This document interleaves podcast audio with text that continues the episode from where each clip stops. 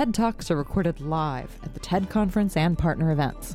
This episode features local food advocate Pam Warhurst. This talk contains powerful visuals. Download the video at T E D dot com. Here's Pam Warhurst. The will to live life differently can start in some of the most unusual places.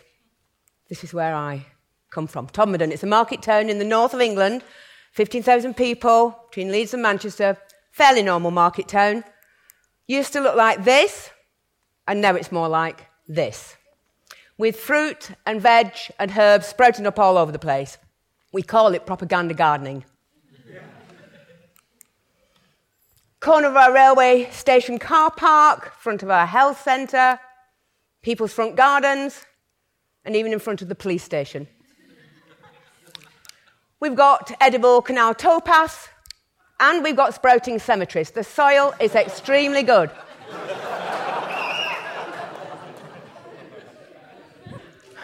We've even invented a new form of tourism. It's called vegetable tourism. And believe it or not, people come from all over the world to poke around in our raised beds, even when there's not much growing. But it starts a conversation. And you know, we're not doing it because we're bored. We're doing it because we want to start a revolution. We try to answer this simple question: can you find a unifying language that cuts across age and income and culture that will help people themselves find a new way of living, see spaces around them differently, think about the resource they use differently, interact differently? Can we find that language? And then can we replicate those actions? And the answer would appear to be yes, and the language would appear to be food. So three and a half years ago, a few of us sat around a kitchen table and we just invented the whole thing.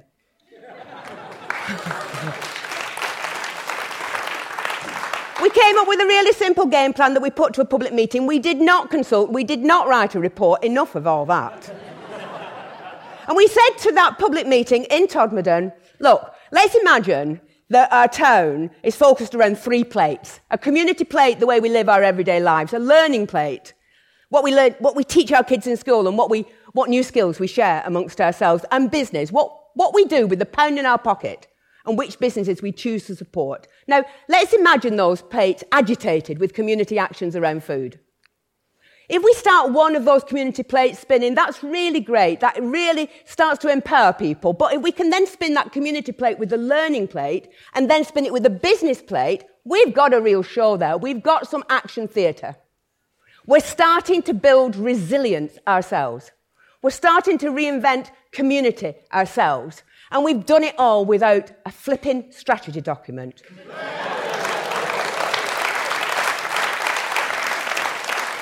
And here's the thing as well. We've not asked anybody's permission to do this, we're just doing it. And we are certainly not waiting for that cheque to drop through the letterbox before we start. And most importantly of all, we are not daunted by the sophisticated arguments that say these small actions are meaningless in the face of tomorrow's problems, because I have seen the power of small actions and it is awesome. So, back to the public meeting. We put that proposition to the meeting, two seconds, and then the room exploded. I have never, ever experienced anything like that in my life. And it's been the same in every single room, in every town that we've ever told our story. People are ready and respond to the story of food. They want positive actions they can engage in, and in their bones, they know it's time to take personal responsibility and invest in more kindness to each other and to the environment. And since we had that meeting three and a half years ago, it's been a heck of a roller coaster. We started with a seed swap, really simple stuff, and then we took an area of land, a strip on the side of our main road, which was a dog toilet basically, and we turned it into a really lovely herb garden. We took the corner of the car park in the station that you saw, and we made vegetable beds for everybody to share and pick from themselves.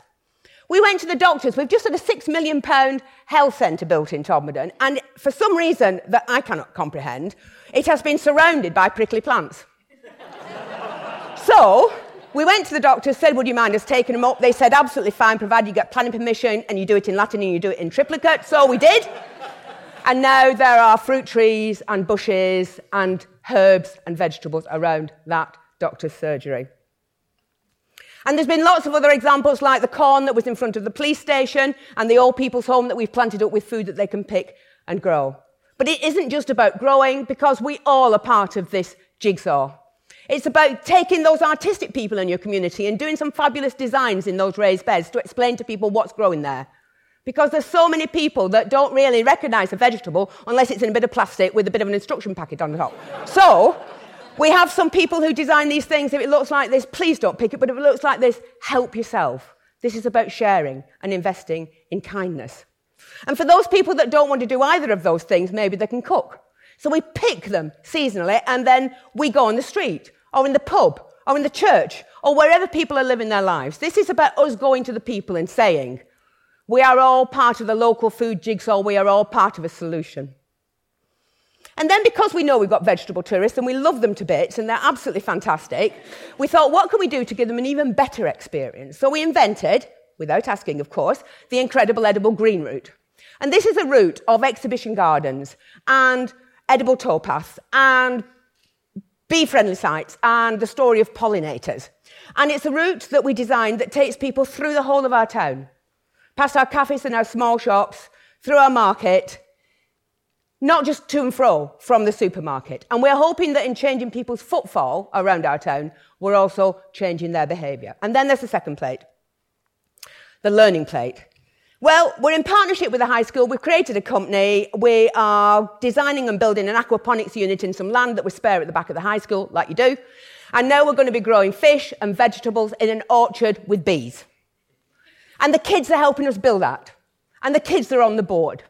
And because the community was really keen on working with the high school, the high school is now teaching agriculture.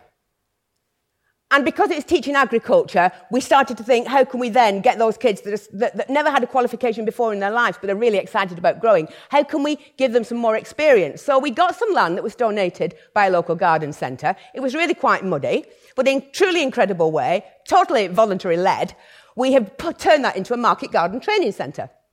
And that is polytunnels and raised beds and all the things you need to get the soil under your fingers and think, maybe there's a job in this for me in the future. And because we were doing that, some local academics said, you know, we could help design a commercial horticulture course for you. There's not one that we know of. So they're doing that, and we're going to launch it later this year. And it's all an experiment, and it's all voluntary. And then there's the third plate.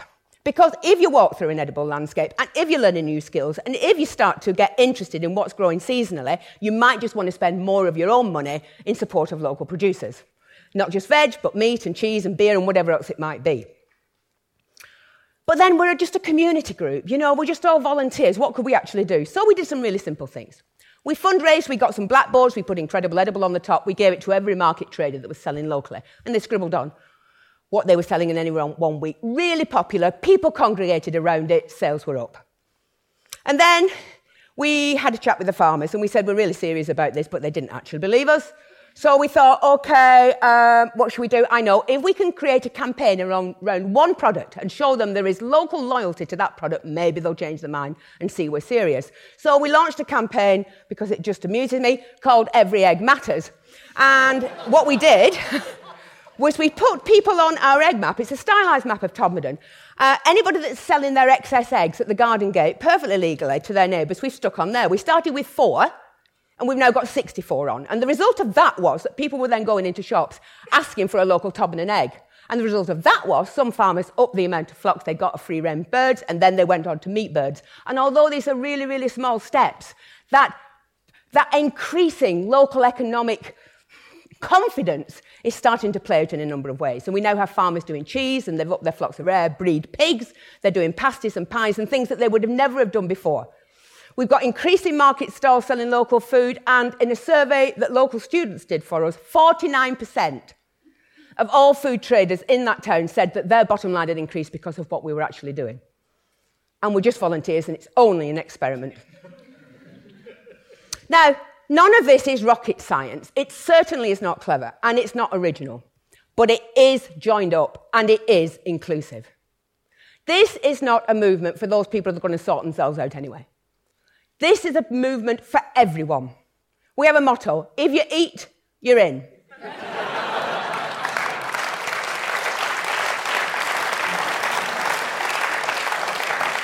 across age, across income, across culture.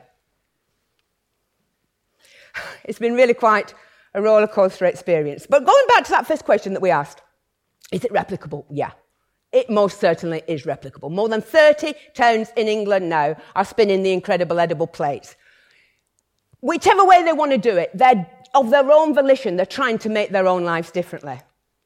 And worldwide, we've got communities across America and Japan. It's incredible, isn't it? I mean, what can you say? America and Japan and New Zealand. People, after the earthquake in New Zealand, visited us in order to incorporate some of this public spiritedness around local growing into the heart of Christchurch. And none of this takes more money. And none of this demands a bureaucracy. But it does demand that you think things differently and you are prepared to bend budgets and work programmes in order to create that supportive framework that communities can bounce off. And there's some great ideas already in our patch. Our local authority has decided to make everywhere uh, incredible edible, and in support of that have decided to do two things. First, they're going to create an asset register of spare land that they've got, put it in a food bank so that communities can use that wherever they live. And they're going to underpin that with a licence. And then they've said to every single one of their workforce, if you can, help those communities grow and help them maintain their spaces. Suddenly, we're seeing actions on the ground from local government. We're seeing this mainstreamed. We are responding creatively at last to what Rio demanded of us. And there's lots more you could do. I mean, just to list a few. One, please stop putting prickly plants around public buildings. It's a waste of space. Secondly, please create, please, please create edible landscapes so that our children start to walk past their food day in, day out, on our high streets, in our parks, wherever that might be. Inspire local planners to put the food sites at the heart of the town and the city plan, not relegate them to the edges of the settlements that nobody can see.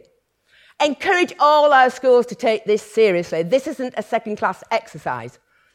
If we want to inspire the farmers of tomorrow, then please let us say to every school, create a sense of purpose around the importance of the environment, local food and soils. Put that at the heart of your school culture and you will create a different generation.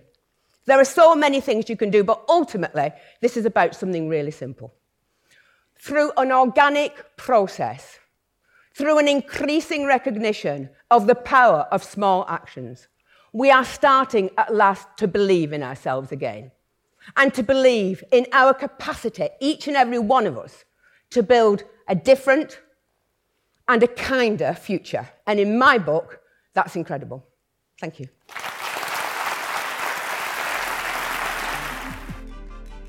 That was Pam Warhurst, recorded at TEDSalon London in London, England, May twenty twelve. For more information on TED, visit T E D dot com.